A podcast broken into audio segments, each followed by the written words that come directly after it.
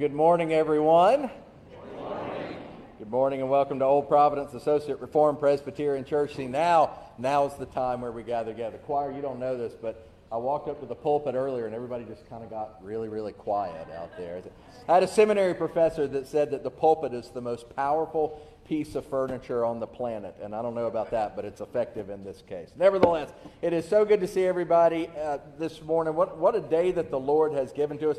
It started out cloudy and, and dreary, and now the sun is shining brightly, and we are glad about that. Um, the Lord has given us these facilities for worship, and we're also grateful for that too. If you are visiting, let me welcome you and thank you for worshiping with us. But let me also assure you that things don't normally look like they do in our sanctuary right now.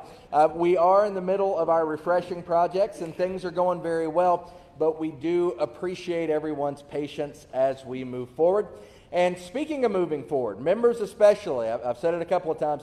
If you're a member, you need a bulletin because it contains the ballot for today's congregational meeting that will immediately follow our worship service, and a paint ch- color is going to be chosen for the walls. Everybody is welcome to stay, but members especially, please do stay and vote. And voting is reserved for members. Now, also, other things going on today. Um, we're praying that, that, that the weather holds for this afternoon for our trunk or treat, which is going to be from 4 to 6 p.m. outside right here in the church parking lot in this area. All are welcome, and if you'd like to use your trunk, just let my wife know, let Carol know, and we can get you plugged in. Um, let me also point out to you in your bulletins, because lots of things are going on right now in the life of our church, including the fact that very uh, in the very near future, our youth group it's doing its annual Thanksgiving dinner fundraiser. Okay, be aware of the bulletin. There's announcements that have started going in there. Um, we're starting to plan for that, and I would encourage you to do so because you all know this time of the year, especially, calendars fill up rather quickly. Thank you in advance also for your support and your donations. Now, again, lots of other things. Oh, yes, thank you.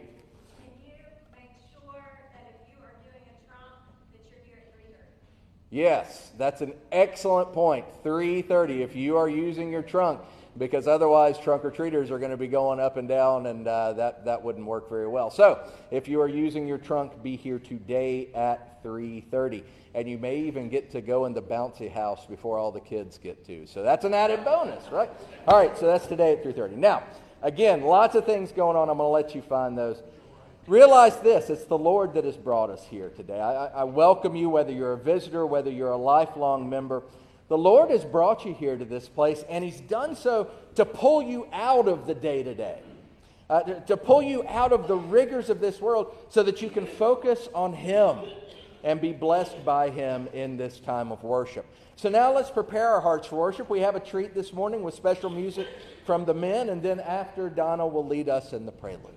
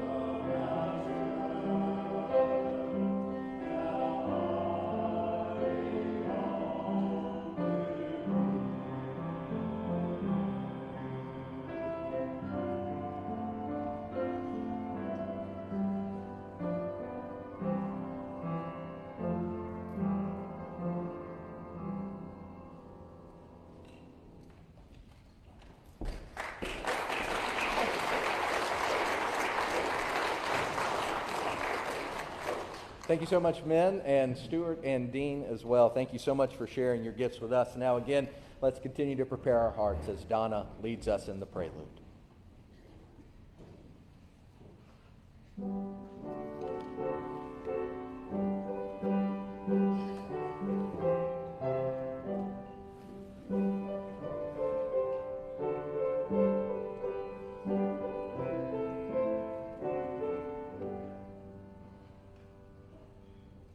Our call to worship this morning is found in the 34th Psalm, and it says, I will bless the Lord at all times. His praise will always be on my lips. I will boast in the Lord. The humble will hear and be glad. Proclaim the Lord's greatness with me. Let us exalt his name together. My friends, the call here is very clear for us, is it not? That the Lord is the great one, the Lord is the mighty one seated on high, and it is our privilege to be able to come together to exalt his name, but also to boast in the Lord.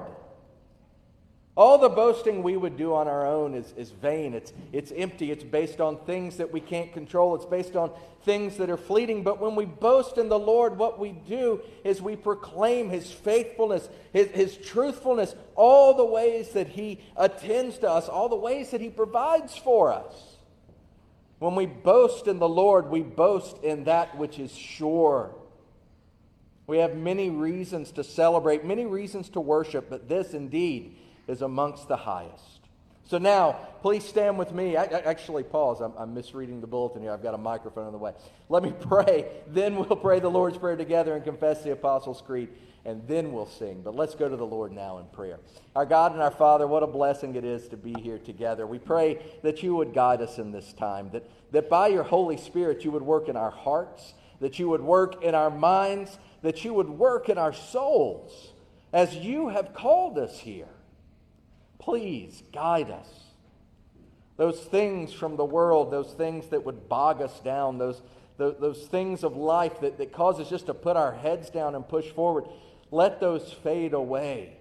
And let us bask in the glory of Christ Jesus as we lift up songs of praise, as we pray, as we go to your word.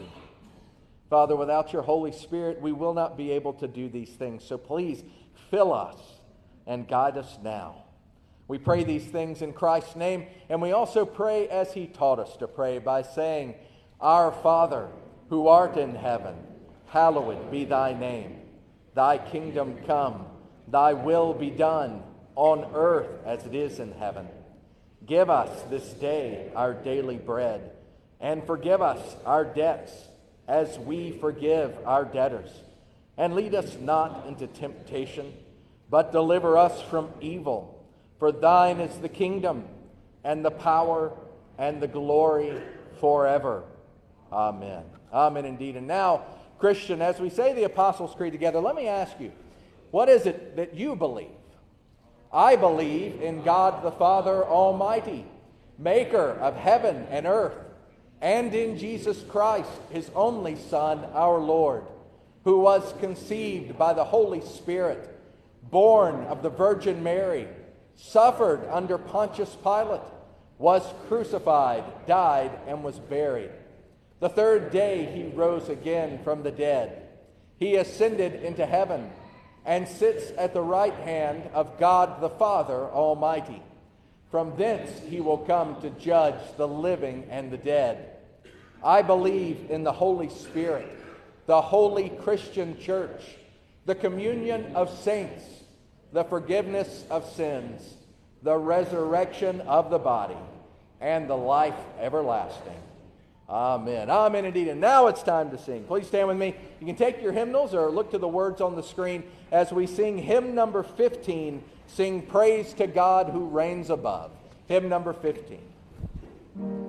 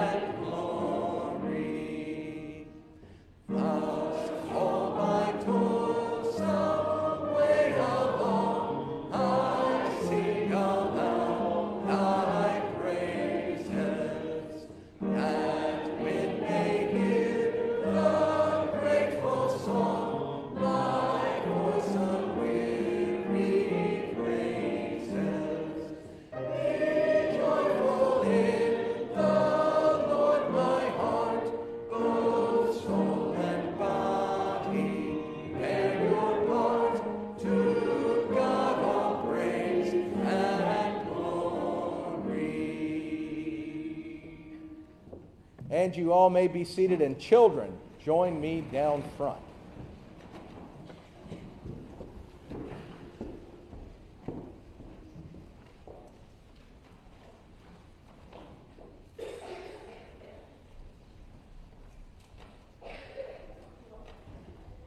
All right. Scooch in, scooch in. Everybody got a place? Very good. Well, it's good to see everybody this morning. How are you?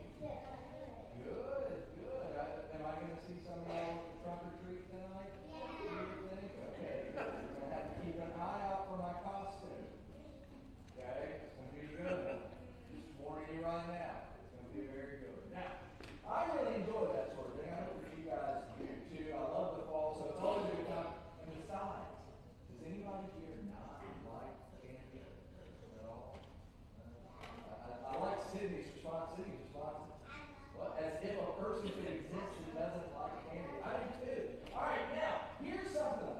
Now, I want to give you guys something to think about tonight because we got a trunk or treat tonight, and it's going to be lots of fun. And plus, this week, maybe you'll go trick or treating some other time. But I want to give you something to remember and something to look for when you're out and about. You know, one of the things that people do this time of year is, again, they get dressed up in costumes, they- decorate their houses, and I know that, that people are going to have their trunks decorated for their trunk or treat. But as you look around and see the decorations, I want you to look for the jack-o'-lanterns. You know what jack-o'-lanterns are? They're, the pumpkins that people carve, and what do people put down inside of them? Well, they sometimes can, but they put lights down inside of them. That's right. Pumpkins, the, the people the so you can see the light shining out of them. And I love jack-o'-lanterns, but not just for Halloween. Jack-o'-lanterns remind me about something that Jesus said. Okay? And I want you all to think about this tonight and later this week when you see jack-o'-lanterns and when you see the lights down inside that make them light up. What Jesus said about light and letting your light shine is so important. It's in Matthew chapter 5, and it starts in verse 14. Jesus said this to his disciples, and that means he says it to all the people that know and love me. Verse 14, it says, You are the light of the world.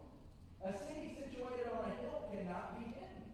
No one lights a lamp and puts it under a basket, but rather on a lampstand, and it gives light for all who are in the house.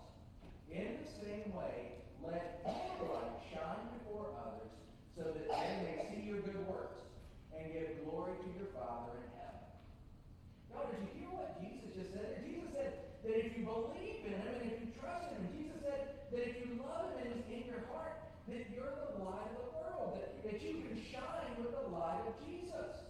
And you can do that through loving Him. You can do that through loving each other, through being kind to one another, through telling people about Jesus. That's how you can be the light of the world. But then Jesus asks a question. He says, nobody lights a lamp and then puts it under a basket.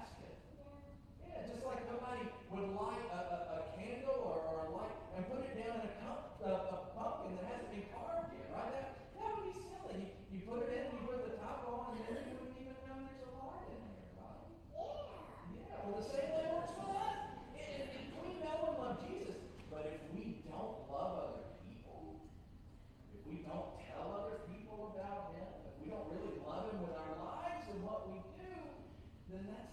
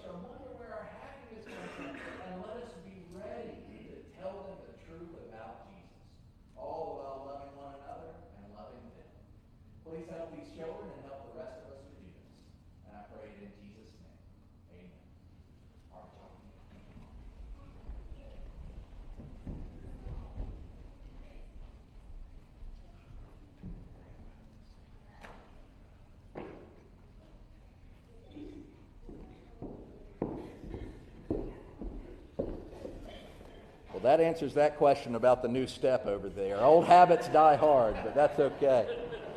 As they're being dismissed, let's take this time to go to the Lord in silent prayer, and then I'll lead us in the pastoral prayer. But let's go to Him now.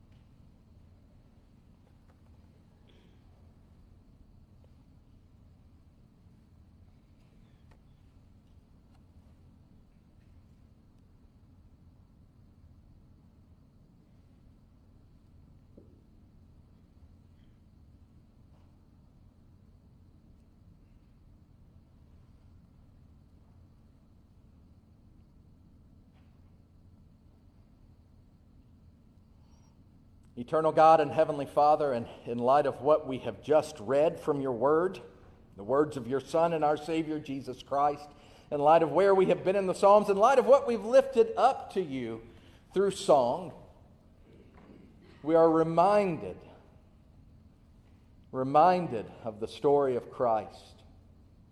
That in the beginning was the Word, and the Word was with God, and the Word was God. He was with you in the beginning.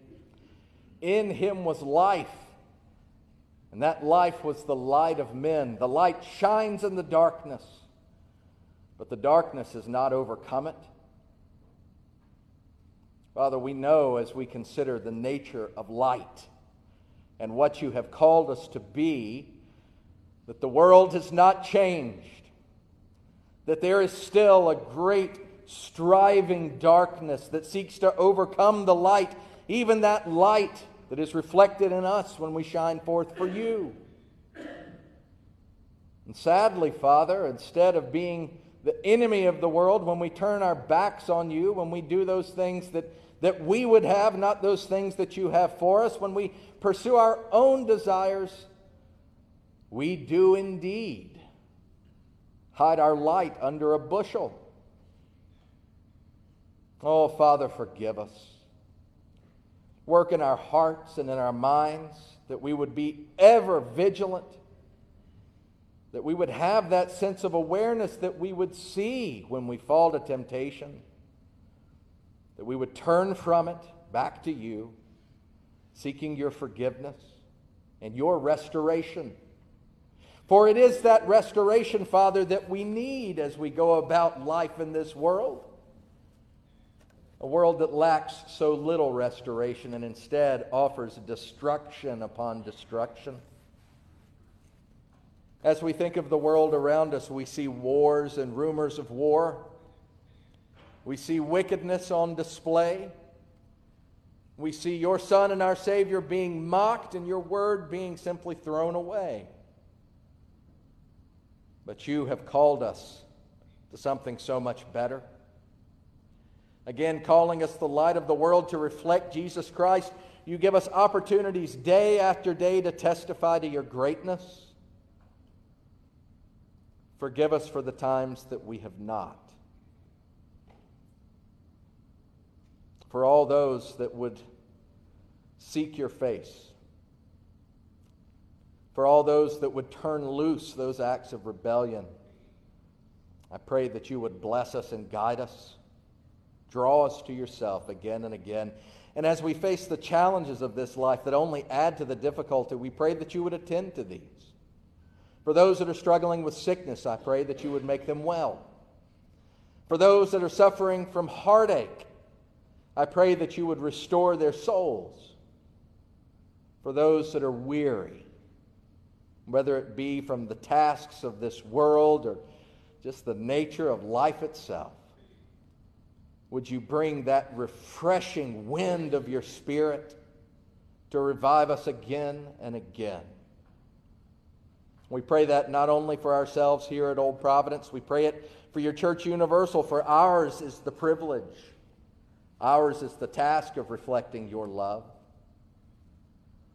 Thank you, Father, for working with us, for working on us, for working in us again and again. Again, as we consider the difficulties we face here, once again, we ask that you would bless those who are hurting, restore them and bring them back. For those also who are mourning, We think of Nat and his family right now, especially with the loss of his mother. We pray that you would give peace and a sense of your presence. And for all those others that are mourning too, we know that, that grief doesn't have a, a time clock attached to it. But instead, especially holiday seasons can bring these things up. So please encourage us again and again. As we think about the world around us, that world that is groping in darkness, that darkness that tries to overcome the light. We hear much these days about prophecy, about the end times. Uh, we don't know how to read these things, Father, not, not really. But we can pray. And I pray that you would work in our hearts that we would pray for Jesus' return and that we would hasten it by sharing the truth of Jesus Christ. I pray this and all things in his name. Amen. And now, as we continue this time of worship, take your green Bible song books as we sing Bible song number 17, which is actually the ninth psalm, but it's Bible song number 17 I Will Joy, and consider the joy you have in Christ. Stand with me as we sing.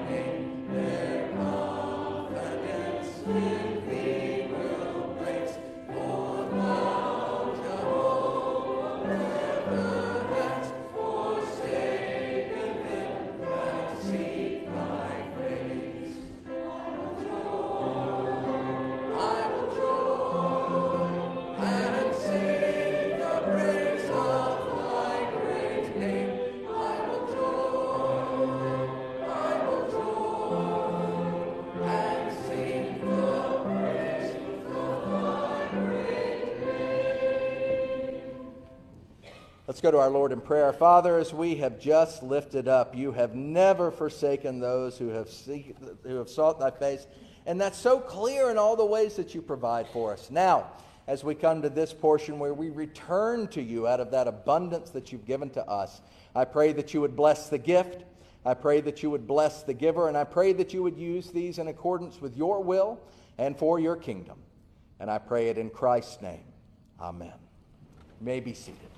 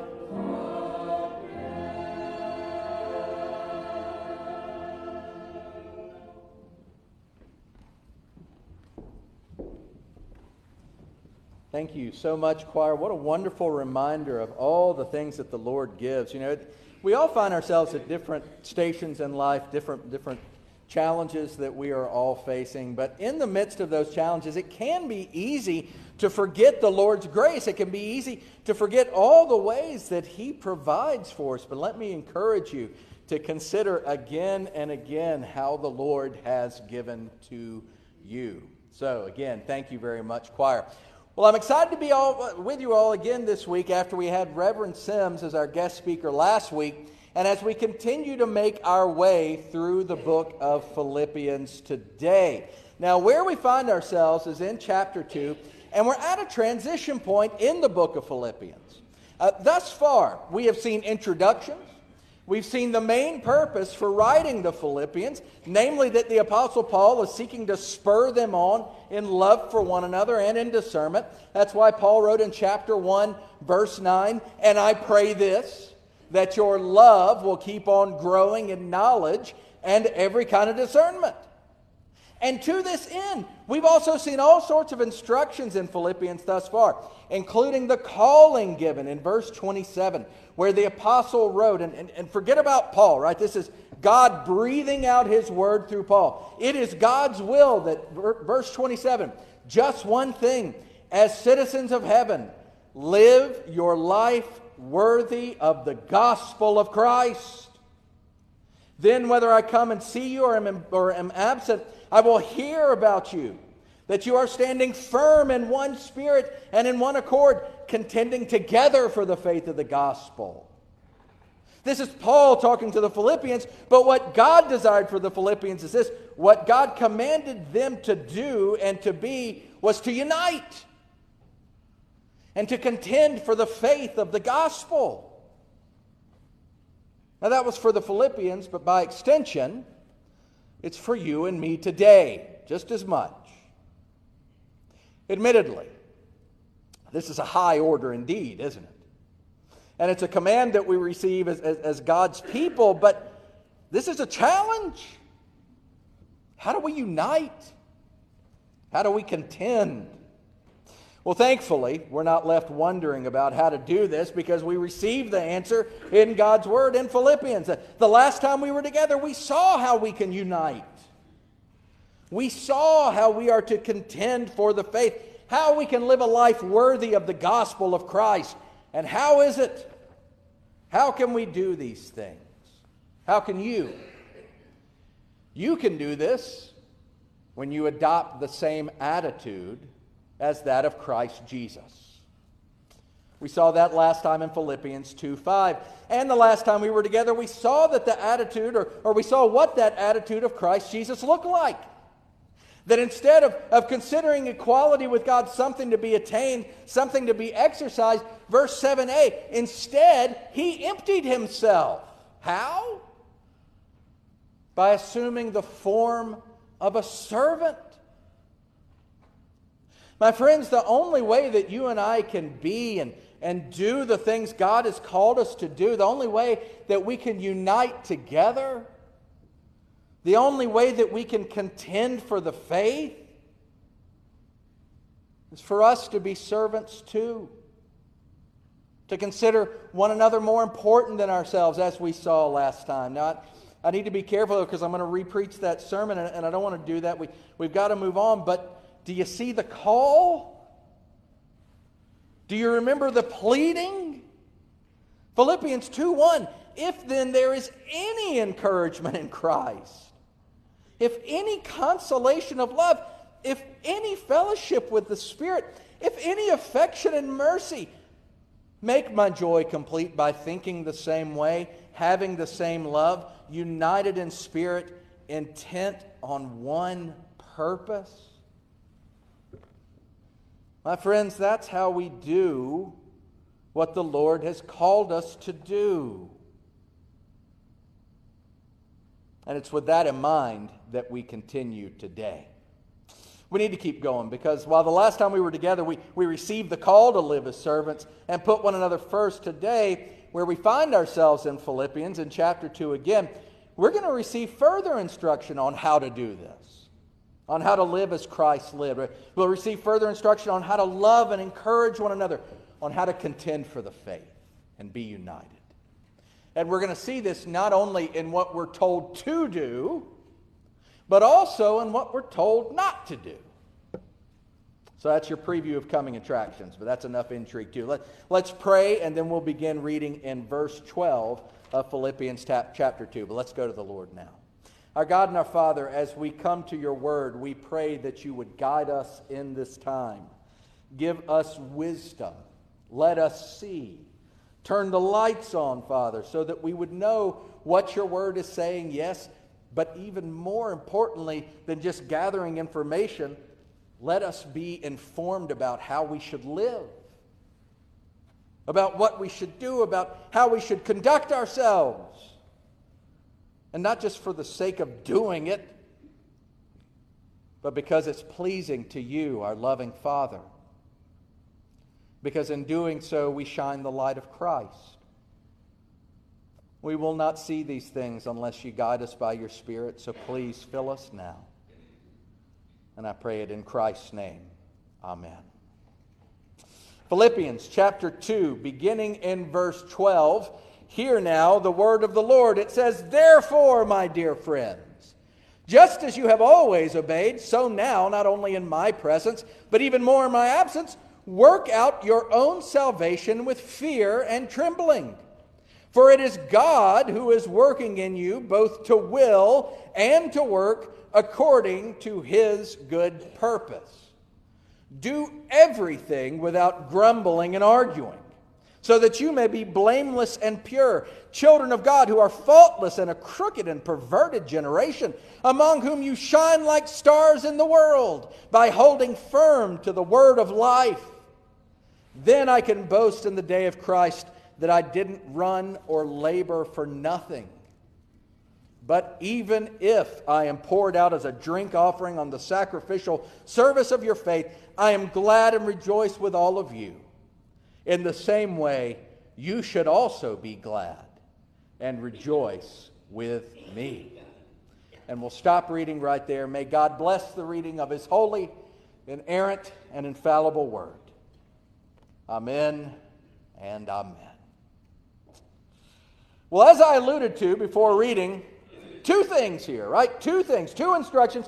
One is a command about something that we're supposed to do. The other is a command about something we're not supposed to do. And we should recognize that these are of great importance, y'all. Why? Because of the transition we come to, because of how our reading starts. It's a therefore, right? Kyle talked about this last week. Whenever you find a therefore, it's indicating something majorly significant, but also this. What do we do? When you find a therefore, right, you stop and you ask what the therefore is there for. And in this case, the therefore is there for us to consider everything that's been said up to this point. The things that I talked about just a few minutes ago the, the call to unite, to contend for the faith, to have the same attitude as that of Christ, to be a servant in light of all of these things. The Philippians were told and by extension, you and I are told today, today, therefore, my dear friends, just as you have always obeyed, so now, not only in my presence, but even more in my absence, work out your own salvation with fear and trembling. So, are we good on that? Everybody understand that? Shall I pronounce the benediction and then start the congregational meeting? Don't you dare nod up and down. No, we're not good on this. This is one of the most contested passages in all of God's Word. What does it mean that we're supposed to work out our salvation with fear and trembling? Now, realize this you got a couple of things going on here. First, you've got Paul writing to the Philippians, right? So, this is specific for the Philippians, that business about his presence. He's talking about the, the, fact that he is writing them, that he is sending this letter to them. So that's unique to them. But y'all, when you look past that, you see principles that apply to us today. Right? First, it was for the Philippians, specific to them. But the principles that are revealed here are for you and me. What, what does it mean then to work out your salvation with fear and trembling? When you hear that phrase, you might be clued into the great controversy. The controversy is this it, it has to do with what you hear me say from this pulpit all the time, what you hear me say on daily devotionals. If you tune into those, you can read it throughout God's Word. Take Ephesians 2, right? For you are saved by grace through faith, and this is not from yourselves, it is God's gift, not from works, so that no one can boast. How, how does that square with work out your own salvation with fear and trembling? Which one is it? Are we saved by grace through faith, not by works? Or do we work out our salvation with fear and trembling? The answer is yes. But with this qualifier. The verse that you see before you, Ephesians chapter 2, verses 8 and 9a, and countless others, point to how we are saved. That indeed we are saved by grace through faith. It's the gift of God. It's not by works. And y'all hear me say it all the time. I think it was Spurgeon or maybe Edwards. I don't know. Dean and I were talking about Jonathan Edwards earlier, right? That the only thing that we contribute to our salvation is the sin that makes it necessary in the first place. There is no cosmic scale where maybe you do more good things than bad things and you work your way into God's favor and maybe you get into heaven someday. It's not how it works. As we have just read, you are saved by grace through faith. What we've read from, uh, from Philippians chapter 2 today is not about how you get saved. Instead, verse 12 is all about what happens after salvation. That you're saved by grace through faith, but you still work out your salvation. It's not about getting saved, it's about being saved. In essence, it's about saying, I'm saved. Now what do I do? Well, you work out your salvation through fear and trembling. That's what. And you might say, okay, well, what does that mean? And the answer to that question, my dear friends, is found in the same verse. Look at verse 12 again. It says, Therefore, my dear friends, just as you have always obeyed, so now, not only in my presence, but even more in my absence, work out your own salvation with fear and trembling the emphasis on this verse, what does it mean to be saved? The emphasis on this verse is on that one word, obeyed or obey. The line about working out salvation with fear and trembling is only pointing to the overall command to obey God and His Word. So, again, if you're asking that question, I'm saved, now what? You're to obey God. But why? Well, very quickly, we're going to come back to this because He's the Almighty God and, and no one to set yourself against. But also, is it because you've just got to?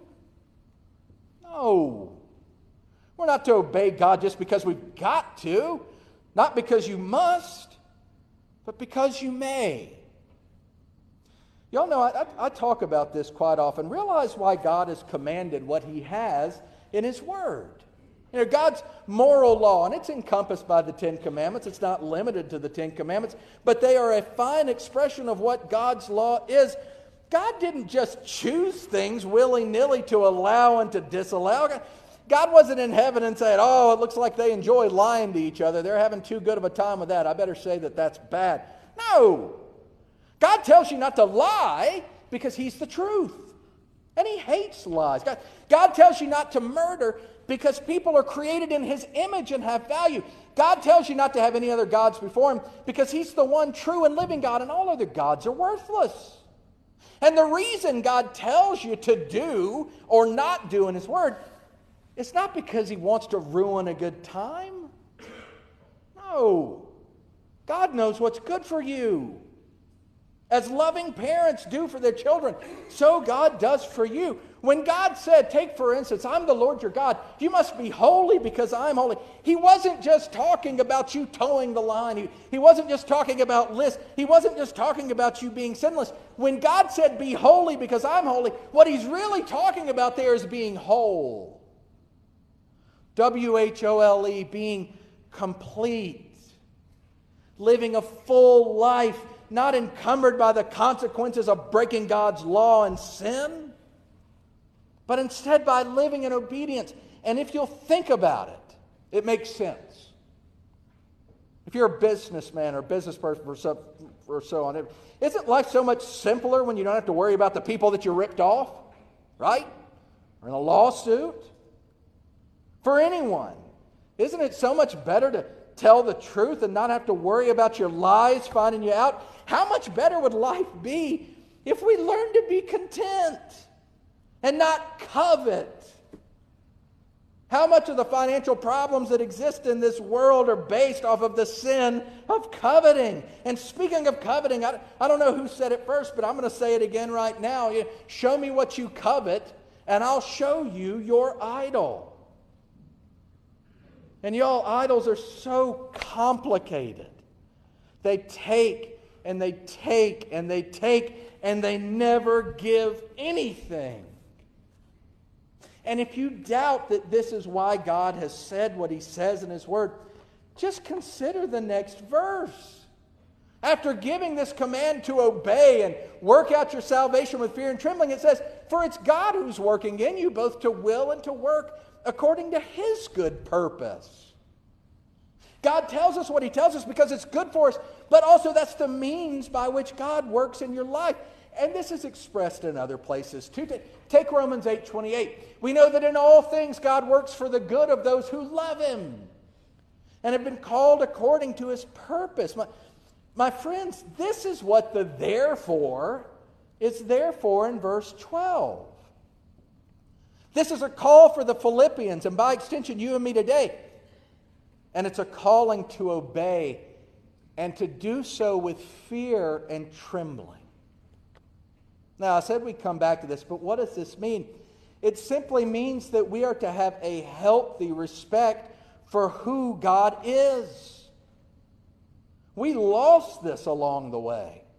And it's ironic that, that, again, Dean and I were talking about sinners in the hands of an angry God. Our nation was founded off of the principle not that God is lurking around every corner to smite someone, but He is still the same, the Almighty God. He is the Creator. We are the created. And to offend the Almighty God, to challenge the Creator of the universe and say, I'm not going to do things your way, I'm going to do things my way instead. How foolish this is. How silly. God tells us what He tells us to do because He loves us and He knows what's good for us. But when we violate what He has said, we can evoke His wrath and His judgment. We can live in such a way. Look, you can bring God's discipline and judgment upon yourself. Why? I love the King James. Despise not thou the chastening of the Lord, for whom the Lord loveth he chasteneth.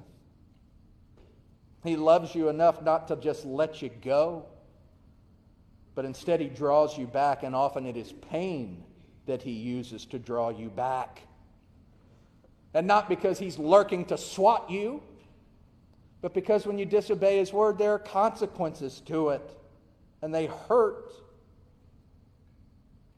But he does this because he loves you, and so to that end, we find the rest of our passage. Thus far, we found the command about what to do obey with fear and trembling. That's the first thing. The second thing, as I alluded to, is something that we're not to do. Now, you think about this. In light of the fact that we're to have this healthy fear of the Lord, who is the Holy One, the one whose judgment we can bring on ourselves if we don't obey, of all the ways God could illustrate rebellion against Him, of all the ways that God could point out disobedience and, and, find a sin that illustrates this. Of all the warnings he could give the Philippians, and by extension, you and me, what did he choose? Do everything without grumbling and arguing. Again, of all the sins God could have chosen to bring up, of all the temptations the Philippians face and that you and I face, of all the acts of disobedience that in, could incur the wrath of God and his judgment, God, through Paul, warns us to do everything without grumbling and arguing. Why? Well, I'm going to give you a practical example, then I'm going to give you this example from God's Word. Both are from God's Word. Do you remember ancient Israel? What was the resounding refrain from Israel? What did they do time and time and time again? Even after the Red Sea opened up and they walked on dry land, after food fell from the sky, they longed for the leeks and the onions and the garlic of Egypt. And they asked again and again, Has God brought us to this desert so that we would die? You know, it's fascinating. You see Moses and God working with one another, and it's not that God is a, is a human, and it's not that he thinks a human's thoughts, but it's fascinating that you see from time to time that Moses is ready to smite Israel because he's done. He is done. He ends up, uh, he ends up striking the rock and misrepresenting God. He doesn't even get to go into the promised land because he's dealing with the Israelites who are doing what? They are grumbling. And they are arguing. Then there are other times when you see that God brings a plague on the Israelites. And there's one instance where God says to Moses, I'm going to destroy them and I'm going to start a new line. And it's going to be through you, Moses. And yet the Lord relented because Moses interceded on behalf of the people. That's a very practical reason why, of all the sins God could use, he chose this one. But in our passage itself, he goes on to talk about why. Listen to what he says next. Verse 14 Do everything without grumbling and arguing. Verse 15 So that you may be blameless and pure, children of God who are faultless in a crooked and perverted generation, among whom you shine like stars in the world by holding firm to the word of life.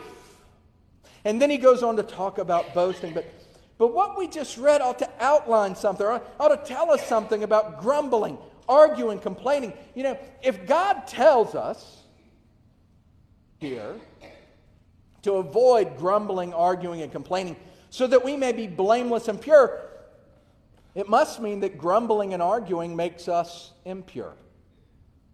Right? If God tells us to not grumble or argue and complain so that we may be children of God who are faultless in a crooked and perverted generation, you know, we use those terms for different meanings. But when you plug in the fact that there's this command to not grumble, argue, or complain here, it ought to show us something that in order to be the children of God who are faultless in this generation, it must mean that grumbling, arguing, and complaining lead to crookedness and perversion. And they do. We'll talk more about that in a minute.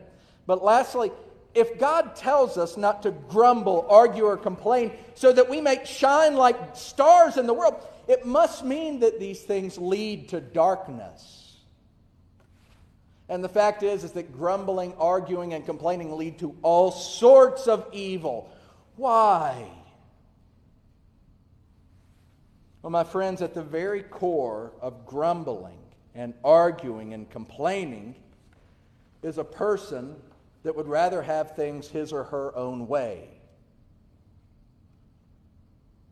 It's a person that would say, I want it my way, and I want it now.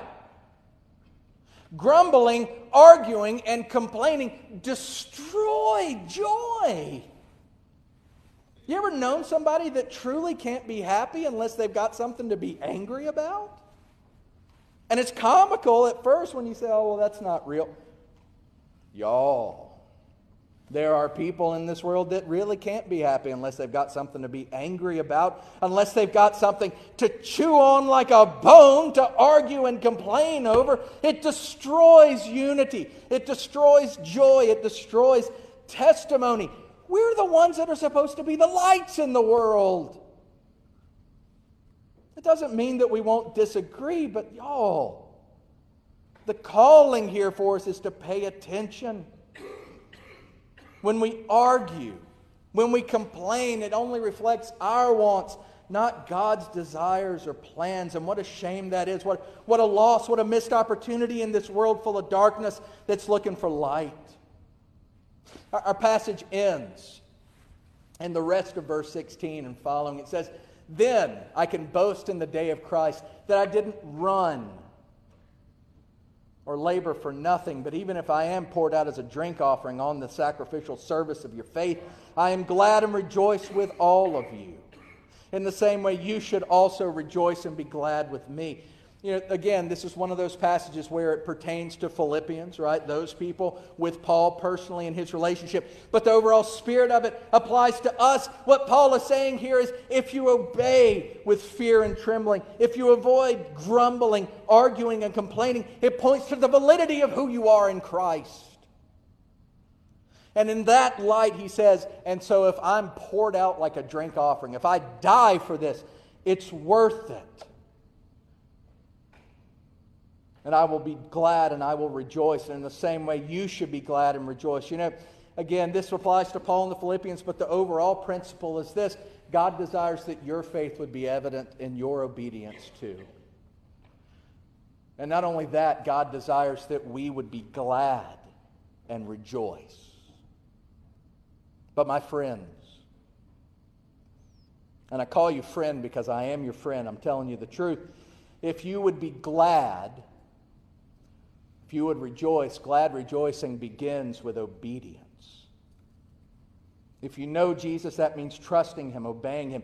If you don't know Jesus, that means turning to Him for salvation, asking Him to be Lord of your life today. Do not wait, do it right now. Uh, come and see me, and we will talk afterward. For in Him alone there is glad rejoicing. Glad rejoicing begins with obedience, but it continues by guarding against the temptation to complain, to grumble, to argue. This is the calling of God for you. This is the direction God gives us in faithfulness toward Him.